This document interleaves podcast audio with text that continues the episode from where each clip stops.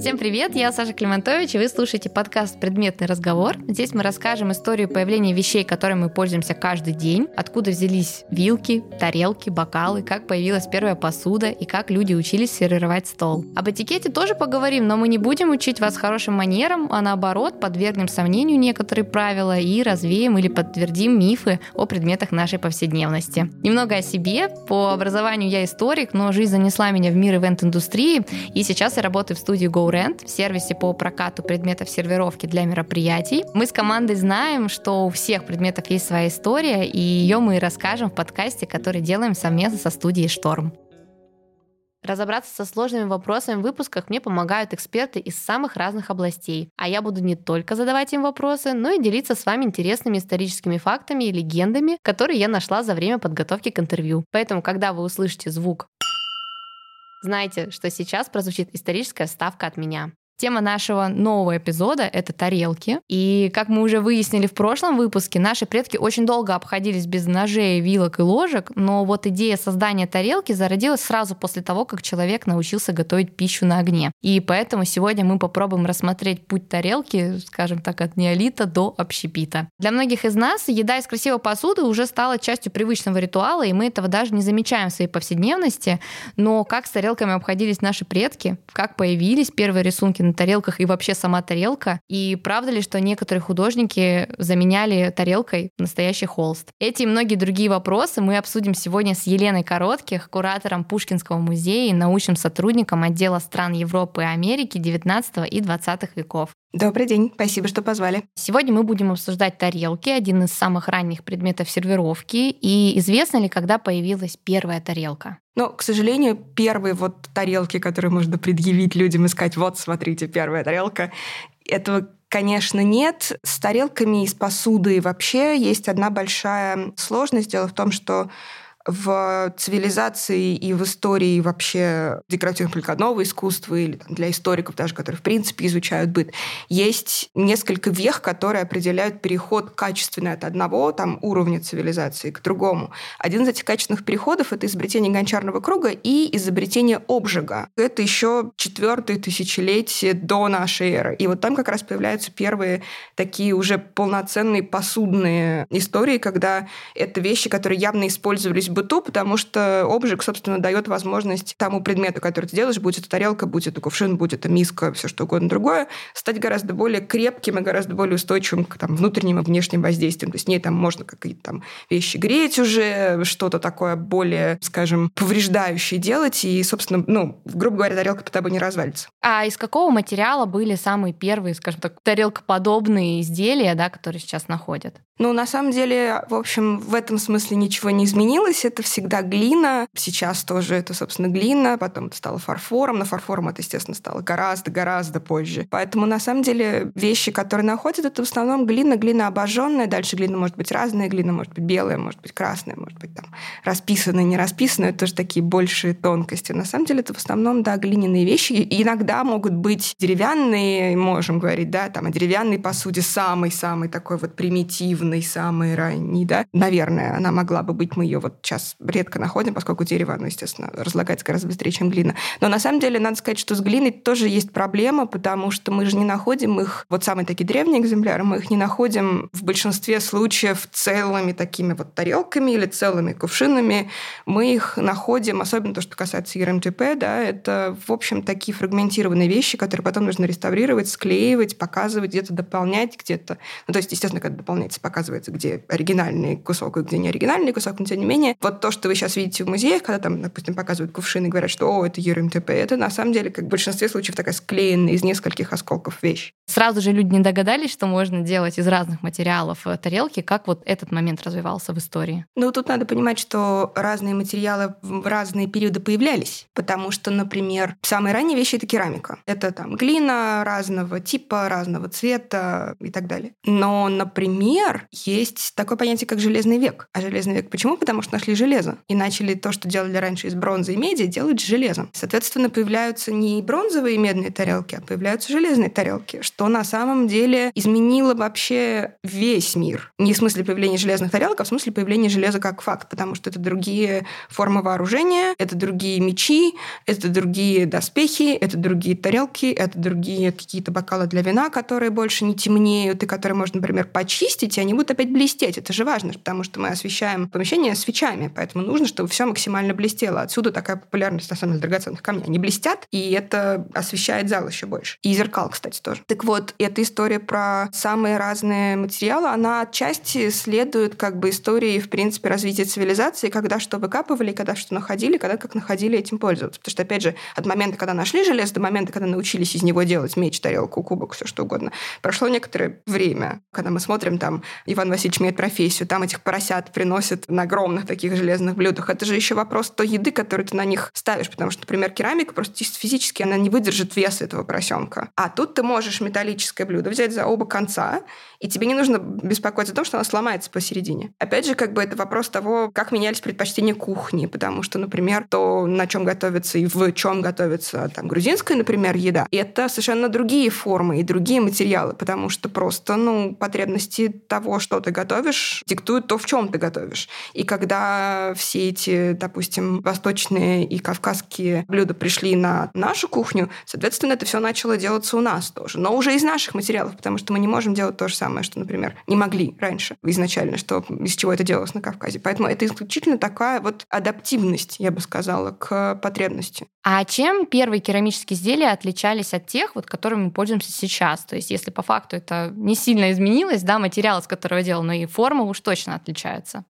Форма отличается, ну и, конечно, масштаб отличается, потому что те вещи, которые сделаны, ну вот самые первые вещи, да, это, естественно, ручное производство. Это даже не производство, это ручной труд в буквальном смысле, потому что это как бы вещь, которую каждый человек отдельно сделал руками. Более того, на них росписи, которые явно видно, что они сделаны от руки, потому что где-то там треугольничек не так, там, как предыдущий треугольничек нарисован. Это очень трогательно.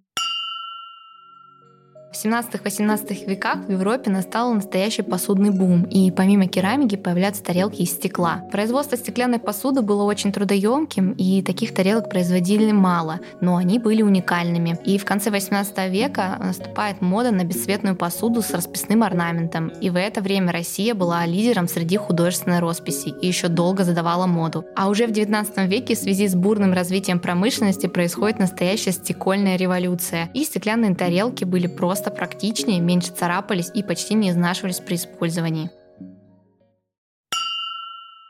А когда находят первые рисунки на тарелках, то есть э, вот в какой-то определенный момент люди поняли, что им нужно их украшать, да, что их можно украшать тарелки. Когда это примерно происходит и по какой причине люди вообще начали изображать что-то на тарелках? Это же страсть к прекрасному не в принципе отдельно на тарелках, это страсть к прекрасному в целом, жилище, потому что у нас же есть, например, там наскальные росписи, да, которые гораздо древнее любой керамики, которая до нас дошла. Я так думаю, что вполне возможно, что те образцы керамики, которые до нас дошли, они, в общем, в основном расписаны, и это довольно должно было бы быть довольно распространенным, потому что, естественно, тебе хочется, чтобы все было как как-то аккуратней, чтобы все было красивее, чтобы все было ну вот раз ты это делаешь сам, то вот, наверное, есть такая потребность в том, чтобы это как-то было максимально украшено. А есть ли вообще какая-то статистика, какие сюжеты чаще всего изображали на тарелках? Ой, такой статистики так точно нет. На самом деле это очень зависит от вообще возможностей э, самого того человека, который делает конкретную тарелку, потому что есть история, когда, например, это исключительно там какие-то геометрические вещи, и, в общем, изначально это там какие-то геометрические больше всего всего, наверное, орнаменты или это какие-то самые простые там анималистические истории. Отдельным, конечно, абсолютно этапом стоит греческая керамика, да, античная керамика. Это как бы великие вещи, которые сейчас мы показываем в музеях, но опять же, это вещи, которые сейчас мы рассматриваем исключительно как произведение искусства, хотя тогда это, в общем, вполне себе такие тоже используемые амфоры, которые, в общем, вполне возможно были в быту. Поэтому это очень зависит от конкретного региона, от конкретного там, человека, от конкретной потребности, от конкретного, на самом деле, еще материального положение, потому что, как бы, если ты делаешь тарелку, которой будет пользоваться крестьянин, то ему просто не нужно ее как-то расписывать особо, да, там будет какой-нибудь, там, не знаю, узорчик по краям. А если ты делаешь тарелку, которой пользуется там феодал, это совершенно другие истории и потребности, потому что он, опять же, эту тарелку потом будет предъявлять, там, не знаю, королю, который к нему приедет, там, местному какому-то герцогу. Поэтому тут в зависимости от потребностей и способа. Даже когда тарелки стали широко использоваться в быту, художники все равно продолжают на них рисовать. Так почему это происходит? Потому что проще всего. Вообще, не, как правило, здесь самый простой путь, он самый правильный. На вазе очень сложно понять, где начало, где конец. Угу. Да, и как это вообще все. Ну, то есть это целый сюжет, который нужно обойти Подумать, вазу вокруг, да. посмотреть, понять, кто есть кто. На тарелке это фактически такая история два в одном. Да? Это, с одной стороны, вещь, которую можно использовать, ну, использовать в зависимости от того, как там, ты можешь в нее наливать суп, ты можешь ее поставить на полочку. Но в целом как бы это такая, в общем, утилитарная история. А с другой стороны, это фактически холст, она фактически плоская, и на ней можно дальше делать все, что угодно и изображать какие угодно истории. Те тарелки, которые расписывали, продолжали ими пользоваться в повседневной жизни или все таки они уже уходили как элемент декора, да, вот поставить на полочку, скажем так? А это в зависимости от того, что рисовали. Вот даже, смотрите, очень хочется ответить на ваш вопрос, сразу сказать, что, ну, если это массовое производство, то это одно, и это использование, а если это не массовое производство, то это другое использование.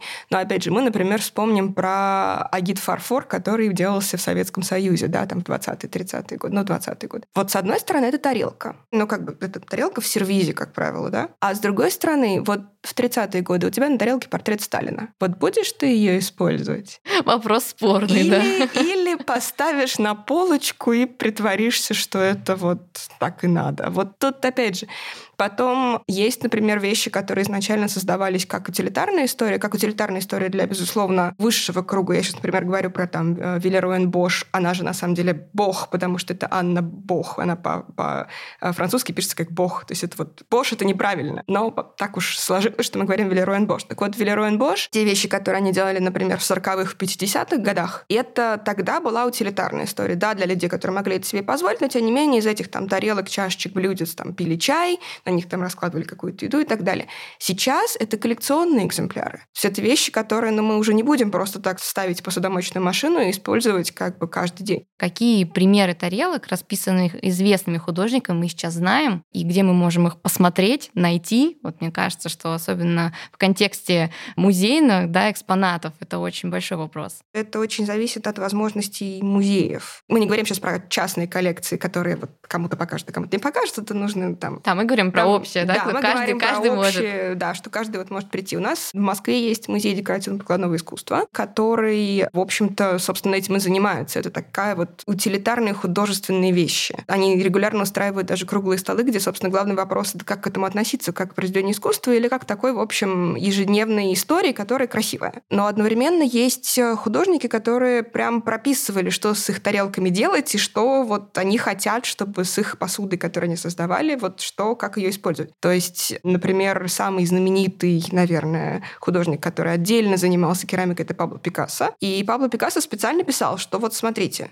есть там мои там вазы, мои тарелки, мои блюда. Я очень буду рад, если когда-нибудь я увижу женщину там на юге Франции, которая с моим кувшином идет за водой. И он действительно, он это делал, это такая, знаете, серединная история между тарелкой, которая сделана художником, и которую ты вешаешь на стену и говоришь, вау, у меня есть тарелка Пикассо, и одновременно тарелкой, которая сделана художником, она вау, тарелка Пикассо, но при этом она не тиражная в смысле Икеи, но тиражная в смысле там 100 экземпляров, например, этой вещи сделано. Он это специально делал так, чтобы он это потом дарил разным людям. Он их сам там раздавал, а потом уже после его смерти это начали как бы переиздавать. Эти вещи сейчас, с одной стороны, появляются почти на каждом аукционе Кристис Сотбис. В импрессионистах и модернистах, да, они там показывают. И это, в общем, очень популярная история, потому что, например, это еще очень апеллирующее чисто к нашим каким-то таким биологическим образом, которые мы любим, потому что, например, вот эти совы, которые Пикассо делает, у них очень большие глаза, очень маленький рот. А это как раз тот тот биологический механизм, который позволяет нам растить наших детей и не наказывать их за то, что они нам, в общем, доставляют много неудобств, когда они маленькие, потому что это биологический механизм, который вызывает умиление. Вот эти вот большие глаза, маленький рот. Аниме сейчас также работает, да? И Пикассо также работает. Поэтому эти совы, они каждый раз вызывают огромную радость и отлично раскупаются на всех аукционах. С одной стороны, это аукцион Кристи Сотбис, это, в общем, большая история. С другой стороны, дальше эти тарелки ставятся на стол, и в них вполне возможно откладываются какие-то фрукты, не знаю, что-то такое вполне себе приближенное к народу, скажем так. Поэтому это, в общем, одна история, когда художник сам говорит,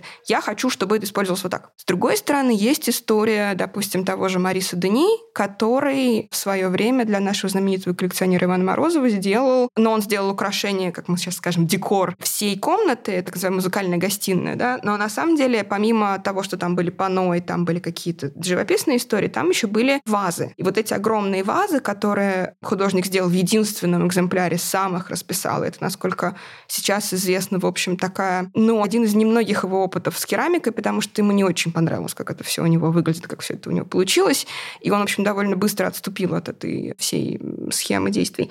Так вот, эти вазы даже самим Морозовым воспринимались как абсолютный шедевр, как абсолютное произведение искусства. Ни в коем случае у них никогда бы не поставили цветы или что-то такое.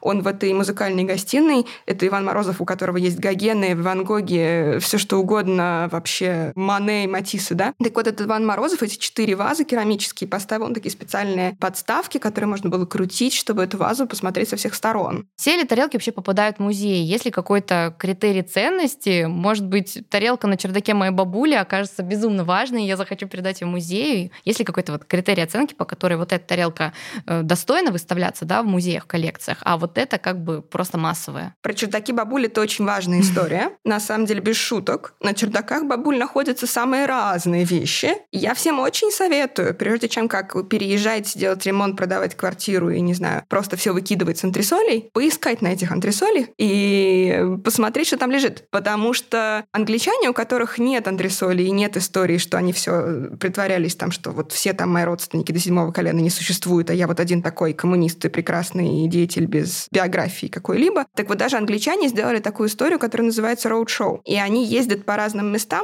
по разным там деревенькам, и э, находят разные штуки, которые потом оказываются, не знаю, керамической статуэткой, стоящей кучу денег. Поэтому вот проверьте все свои чердаки. Что касается найденных других вещей, вообще, как правило, можно просто спросить. Есть оценочные центры, есть, ну, то есть можно принести, например, в аукционный дом, искать, вот я хочу ее продать. Что это такое? Можно принести в музей, в принципе, и тоже сказать, что вот что это такое. Но музей, как правило, от вас, скорее всего, от отмахнется, потому что много, на самом деле, людей, которые так пытаются сделать, и просто иногда, ну, как бы нет специальной службы, которая этим всем занимается. Поэтому в этом смысле, если вы хотите что-то именно оценить в денежном выражении, лучше идите в аукционный дом. Но на самом деле вы можете даже сделать это сами, потому что на любой ценной тарелке, на любом вообще ценном предмете, что касается как керамики, так и, например, там драгметаллов, да, золото, серебро, там какие-то сплавы, из которых это сделано, там в любом случае будет либо клеймо, либо какая-то такая вот э, печать, да, вот как Пикассо ставил, например, на своих этих тиражных вещах. Там будет обязательно номерочек. То есть первое, что нужно посмотреть, это на то, есть ли там какая-то подпись, есть ли там какая-то история. Опять же, те же самые знаменитые там дома, которые занимаются непосредственно посудой, непосредственно фарфором, тот же Велероен Бош, о них на все написано, что это Велероен Бош. Иногда у них даже подписана коллекция. И по mm-hmm. этой коллекции можно посмотреть, потому что у них есть архив в интернете, и ты просто открываешь этот архив в интернете и смотришь, насколько как бы то, что у тебя вот в руке ты держишь, что делали они, например, такую же вазочку или такую же тарелочку, или это просто повторение того, что вот есть. Потому что, к сожалению, например, с Виллероен Бош есть история, что, ну, я думаю, что со многими другими фирмами, просто это вот на поверхности лежит, что их изображения, которые они печатают, это, в общем, довольно такие распространенные, не печатают, изображают на тарелках, да, это довольно распространенные мотивы, и иногда это может быть похоже на что что-то, что на самом деле не является такой ценностью. Вот. Ну и плюс, конечно, есть совершенно коллекционные экземпляры, но люди, которые их имеют, как правило, знают, что это коллекционные экземпляры. Вот тут как раз история про бабушкин антресоли, она, как, она очень важна, потому что есть целый раздел того, про что я говорил, как раз агитационный фарфор и вообще фарфор советский, потому что те же самые ЛФЗ, которые вот знаменитые, это сетка, да, голубая, это, в общем, ценные вещи. Нужно, опять же, смотреть, что это, какая коллекция, какой тираж был у этой коллекции, полная ли у вас комплект или нет, но тем не менее, вот именно нам в нашей стране сейчас как раз очень интересно жить в этом смысле, потому что очень много чего ты находишь там, на чердаках, на дачах, там, в старых домах, в которых, например, меняют перекрытие, находят какие-то тайники. То есть это совершенно такое прекрасное поле, где каждое утро что-нибудь новое Настоящее сокровище, да. Да, сокровище. да, да. Поэтому действительно посмотрите, и, в общем, ну, как бы агитационный фарфор, это действительно это очень редкие вещи, это очень дорогие вещи. Давайте вернемся к тарелкам и их разновидностям. После того, как тарелки отвоевывают свое почетное место на столе, люди начинают экспериментировать с размерами и формами. Выделяют огромное количество разных тарелок, но нам точно не хватит времени рассказать обо всех, но я расскажу о самых известных. Первая тарелка это подстановочная. Ее проще называют сервировочная или под тарельником. Ее размер варьируется от 30 до 35 сантиметров в диаметре, и она играет особую роль в сервировке стола. Ее используют в качестве подставки под другую столовую посуду. Такие тарелки ставят ставят на стол, чтобы обозначить место для гостей, но у нее есть еще несколько важных функций. Она защищает скатерть и стол от попадания еды, на нее кладут приборы, чтобы также не испачкать стол, а самое главное, из нее не едят. Появилась такая тарелка давно, эволюционировав из английского огромного металлического блюда, на котором в 13-14 веках на столы знатных особ подавались поросята, то есть акцент целого поросенка в центре стола смещается к персональной сервировке. И первые подстановки были из меди, серебра и золота. Второй вид тарелок – это тарелка закусочная. Из названия тарелки уже понятно, что она создана для мелких закусок. Ее размер 20-22 см, и она отлично подходит для порционных угощений. Еще есть обеденная тарелка, и в диаметре она варьируется от 25 до 30 см. Это универсальный вариант, поскольку подходит для подачи гарниров, основных и вторых блюд. И также выделяют маленькую тарелочку хлебную или пирожковую. Ее всегда размещают слева от основных тарелок, но она не является обязательной, но очень удобная. С нее можно брать хлеб руками, только не откусывать, а отламывать кусочками. А раньше украшали ли рисунками целый набор тарелок, или это все было в единичном экземпляре? Ну, тут на самом деле нужно больше говорить не про набор тарелок, а про такую вещь, как сервис, потому что, естественно, тарелки, как правило, если они в наборе, они не набор тарелок, они набор там тарелок, блюдец, чашечек, чайничков, молочников, всего чего угодно другого. Есть прекрасные совершенно сервизы, которые подарены Екатерине II, там кем-то, или там Александру Первому, французу. Ну, в общем, огромное собрание из там типа 42, 142 э, предметов. Они сейчас выставлены в вооруженной палате, их можно посмотреть. Опять же, к вопросу о, они каким-то магическим образом были сохранены сквозь войны да, революции. Это, это вот то, что меня всегда очень поражает, потому что это, ну, это очень хрупкие вещи. И там каждая тарелочка, она очень вот вся, все целиком, все собраны. Есть художники, которые просто действительно делали это для, ну, как бы, как такой действительно на набор вещей, который передавался как набор вещей. Потому что, например, Пикассо делал действительно наборы и сервис. Ну, это не сервис. Вот у Пикассо как раз это не сервис. Это именно набор тарелок, который с разными такими личиками. И он в единственном экземпляре, он был там подарком, специально подписанный человеку, которому он дарил. Поэтому в этом смысле с тарелками из посуды очень все зависит от того, зачем она сделана. Вот картина понятно, зачем сделана. Да, там, не знаю, статуя понятно, зачем сделана. А с тарелками и со всеми декоративно-прикладными предметами декоративно-прикладного искусства нужно иметь в виду, что это всегда в любом случае подразумевается какое-то использование. Даже если не именно сделано, чтобы это использовать, то в любом случае это имеет ту форму, которая предполагает, в случае чего в целом в те же самые вазы Дани можно таки налить воды и таки поставить туда цветочки. Поэтому тут как бы еще важно понимать, что это в конце концов действительно все равно остаются утилитарными вещами, поэтому имеет смысл действительно делать их набором. В Лондоне примерно в 1770-х годах члены династии оловянных мастеров Таунсенда создали предметы из олова, и в том числе подстановочное блюдо, одними из первых сделав форму не круглой, а с резным краем, который напоминает форму цветка. Эта форма проделала путь почти в 300 лет и не изменилась внешне, но изменился материал, из которых она была сделана. Такие тарелки были дорогими, и только состоятельные люди могли их себе позволить. А сейчас такую тарелку вы можете взять на мероприятии у нас в GoRent, и она называется Али Сталин, так что у вас есть шанс прикоснуться к истории. Какими тарелками вы сами любите пользоваться? У меня есть несколько вещей из Велеруин Бош, из коллекции Ботаника. Я их все время нашла на каком-то блошином рынке. Вот, они у меня такие стоят там. Но я на самом деле последнее время завела а, такую традицию. Я дарю родственникам, ну, близким, на какие-то такие большие даты именно вот, ну, это не антикварный фарфор, конечно, это такие действительно вот, собственно, то, что как раз вот из той же самой коллекции Велеруэн Бог Ботаника, да, какие-то вещи, которые сейчас уже не найти, которые тоже, наверное, они не будут использовать, они их, наверное, поставят тоже на полочку. Это, в общем, как раз-таки опровергает все мои слова об утилитарности этих вещей. Но это... Я очень люблю вещи с историей. Я очень люблю ударить вещи с историей, потом рассказывать, а, вот это, вот это вот такой-то год, это вот такая-то коллекция, а потом это преобразовалось там вот, вот, вот это вот, а потом из этого появилась там, не знаю, кобальтовая сетка, а вот у тебя теперь есть, знай. Вот такая вот штука. А где сейчас можно купить тарелки с рисунками известных, и, может быть, не только художников, или это такие только частные коллекции и вообще недоступные для простого человека, который просто этим увлекается? Ну, вопрос доступности — это вопрос всегда довольно растяжимый, потому что, опять же, доступность для кого-то — это блошиный рынок, доступность для другого человека — это сотбис аукцион. Тут, в общем, в зависимости от ваших возможностей. Но на самом деле эта история как раз довольно популярная, в отличие там от каких-то картин художников, которые тоже, естественно, циркулируют, и рынок существует, и рынок очень хорошо работает. Но с керамикой это проще, потому что керамики больше. Она довольно часто тиражная, например, те же самые вещи Пикассо, да, они тиражные, они за счет того, что они тиражные, опять же, вот тут важно уточнение, что тиражные — это там 100 экземпляров, 150 экземпляров, это не тиражные, тиражные. Так вот, эти вещи, они за счет того, что их несколько, они стоят гораздо дешевле, чем могли бы стоить, если бы они были в единственном экземпляре. Поэтому где найти и где купить, опять же, в зависимости от ваших возможностей. Если у вас есть личный э, брокер на аукционе Сотбис Лондоне, звоните ему.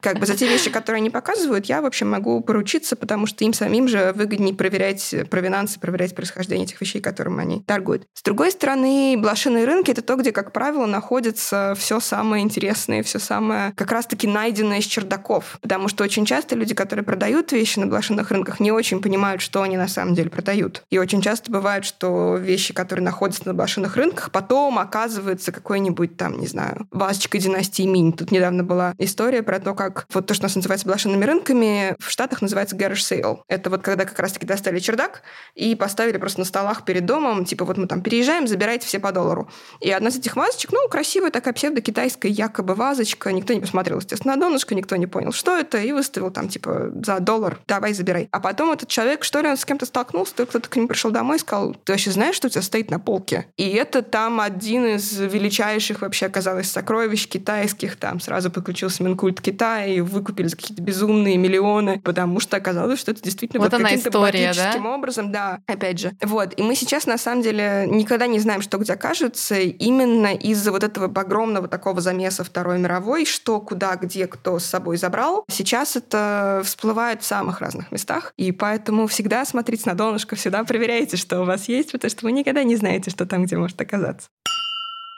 Самое время рассказать про тех, благодаря кому выходит этот подкаст. GoRent — это студия проката предметов сервировки, посуды, скатерти, салфеток и стульев. И аренда декора актуальна для декораторов, ивент-агентств и кейтеринговых компаний. Ну и, конечно, если вы просто хотите организовать классный праздник своими силами, то наш сервис тоже отлично вам подойдет. Аренда посуды — это вклад в устойчивое развитие нашей планеты. И благодаря нашему сервису посуда используется много раз. Ее можно сочетать так, как вам нравится, чтобы каждый раз удивлять гостей новой сервировкой. А вопрос сохранения и подбора ассортимента мы уже решили за вас. Мы выступаем за разумное потребление, помогая людям экономить силы, время и ресурсы, что, согласитесь, особо актуально сейчас. И в описании к этому подкасту мы оставим ссылку на сайт нашего проекта. Напишите нам, и мы поможем вам подобрать декор.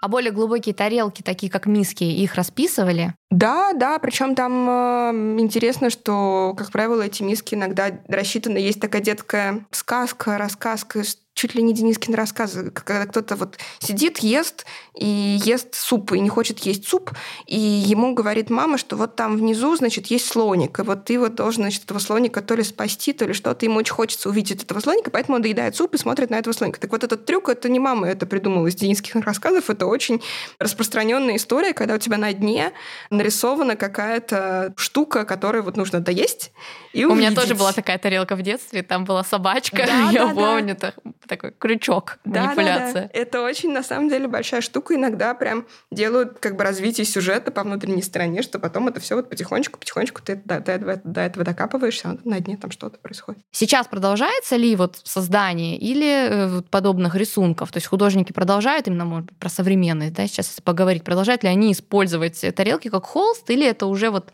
веха, которая давно пройденная? А, тут, на самом деле, мне кажется, что это двухсторонняя история. С одной стороны, людям, понимаете, как людям всегда хочется красивого. Мы вот не можем себе в этом отказать. И Поэтому, собственно, те фирмы, которые это делают в каких-то больших масштабах, они все равно отталкиваются от того, что людям хочется красивое. И, соответственно, это зависит... Вот масс-маркет зависит исключительно от моды. Вот э, там, не знаю, в этом году у всех цветочки, в следующем году у всех там геометрические фигурки, потом все устали от всего этого разляпистости, и все там, не знаю, хотят однотонные. Вот все там отдыхают пять лет на однотонных. Потом запускается все заново. В этом смысле я, к сожалению, вот этим близко не занималась, поэтому я не скажу точно, какие конкретно понятно. Но сейчас есть тенденция к тому, что большие модные дома начинают тоже делать вот этот вот home edition, да, там, не знаю, не знаю, существует ли Dior Home, не home как мужчина, а home как дом. Так вот, мне кажется, что в этом смысле у них как раз можно искать именно вот эту декоративную цель. Как развивается самые первые тарелки? Мы уже, в принципе, проговорили о том, что они не были похожи на тарелки в привычном нашем понимании, потому что, насколько мне известно, у таких самых-самых примитивных тарелок у них даже не было дна, да, для того, чтобы их куда-то ставить. Начали появляться разные формы, или просто они начали становиться более применимы к остальной жизни людей. Как развивается дальше тарелка? Тарелка становится все более и более богато украшенной, я бы так сказала. Потому что сначала ты научился, если даже технически думать, то сначала получается как? Что люди сначала, в принципе, поняли, что ага, надо на что-то положить еду, и лист под это уже не подходит, потому что каждый раз нужно искать новый лист, и на улице дождь. Хочу постоянное. Появляется какая-то такая некая плоскость, на которую ставится еда. Ну, кладется еда, все что угодно. Потом появляется обжиг, потому что каждый раз, там, раз в три дня, условно говоря, делать новый, ну, псевдотарелку, прото-тарелку. Не хочется, нужно иметь какую-то вот постоянную, которая там не разваливается, там какой-то, не знаю, похлебки, которые они туда наливают, да, или какой-то там еды, которая там горячая, холодная, мокрая, сухое. Появляется обжиг. Потом, соответственно, появляется гончарный круг. И это, на самом деле, огромная веха в истории человечества, которая сравнима с, я не знаю, изобретением колеса, условно. Потому что от начала как бы гончарного круга потом толкнется вся цивилизация и вообще все декоративно-прикладные искусства, вот они будут расходиться от вот этого главного главного такого изобретения. И дальше уже от гончарного круга начинается... Вот сначала ты можешь сделать одну такую чашечку круглую, потом ты можешь сделать чашечку с горлышком, потом ты можешь сделать тарелку, которая плоская, а потом ты можешь сделать тарелку, у которой будут вот так вот по-другому загнуты краешки. А потом ты можешь, например, придумать так, чтобы ты тарелку на гончарном круге сделал, поставил ее на обжиг, вернул ее с обжига, а потом ее можно расписать, а потом нужно понять, какие краски как меняются при обжиге, потому что краски же при обжиге меняются. И это, в общем, большая большая история, большая проблема была для художников, потому что они расписывали, а потом доставали совершенно другого цвета вещи. Поэтому, на самом деле, не так много художников занимается именно вот керамикой, которая проходит обжиг, потому, ну, росписью керамики, да, в данном случае, которая проходит обжиг, потому что им просто не нравится вот эта вот непредсказуемость истории. Так вот, значит, сначала ты учишься вот этому, потом ты, например, учишься, как на вот ту тарелку, которую ты сделал на гончарном круге вот с этими поднятыми краешками, как на нее прилепить что-нибудь внутри, какие-нибудь там пупырышки, точечки, крестики, что угодно угодно, как вот на это будет держаться, потому что это вот до обжига или после. А как это все прикрепить? А они отваливаются. А что с ними делать? А как их туда вовнутрь, значит, э, закрепить так, чтобы они не отваливались? А как их потом расписать сверху, чтобы это тоже не отваливалось? А потом появляется история, что, например, вещи начинают трескаться, потому что ты начинаешь изобретать другие материалы, ты начинаешь подмешивать там в ту же глину, там, не знаю, та глина, которую выбрали там вместе X, вместе X она закончилась. Нужно искать глину вместе Y. А глина вместе Y, например, с примесью песка. Ну, как бы другим песком другой степени примеси. И она начинает трескаться в э, печи или в том месте, где ты ее обжигаешь. Что с этим делать? Поэтому это все от... Эм, как бы ты ставишь такой некий челлендж, дальше пытаешься его решить. Там, не знаю, хочу пупырышек посреди тарелки, как мне сделать пупырышек? И там, не знаю, от пупырышка появляется мануфактура и промышленная революция в конце концов, потому что, естественно, это на самом деле нужен только импульс, чтобы человек вот подумал, а, вот а я вот, вот хочу вот по-другому. Да, то есть получается сейчас это просто тарелка на нашем столе, а какой какой путь она прошла огромный, и сколько вопросов пришлось решить тем, кто был до нас. Это того, целая что... цивилизация, да, у вас вот в руках каждый день. Очень классно, спасибо большое за такой экскурс э, и вообще рассказ о том, как маленькая тарелка, да, и рисунки на тарелках вообще полностью меняют нашу жизнь и восприятие. Было очень интересно, захотелось пойти в музей, посмотреть, сходить на барахолку, залезть к бабушке на чердак, в общем, все, чтобы окружить себя этой красотой, потому что, конечно, особенно когда ты уделяешь время сервировке, да, то есть когда в повседневной жизни ты все равно обращаешь внимание на эти детали, то ими хочется себя окружать, и ими хочется пользоваться, да, то есть поэтому очень здорово, что были примеры художников, которые это понимали и это внесли в массы. Это, конечно, очень, очень интересно. Спасибо большое. Вы слушали подкаст «Предметный разговор». И если вам понравился этот выпуск, подпишитесь, чтобы не пропустить новые эпизоды. Оставляйте оценки и отзывы в Apple подкастах, слушайте нас на всех подкаст-платформах, Яндекс Музыки, Google подкастах, CastBox, а еще следите за нами в соцсетях GoRent.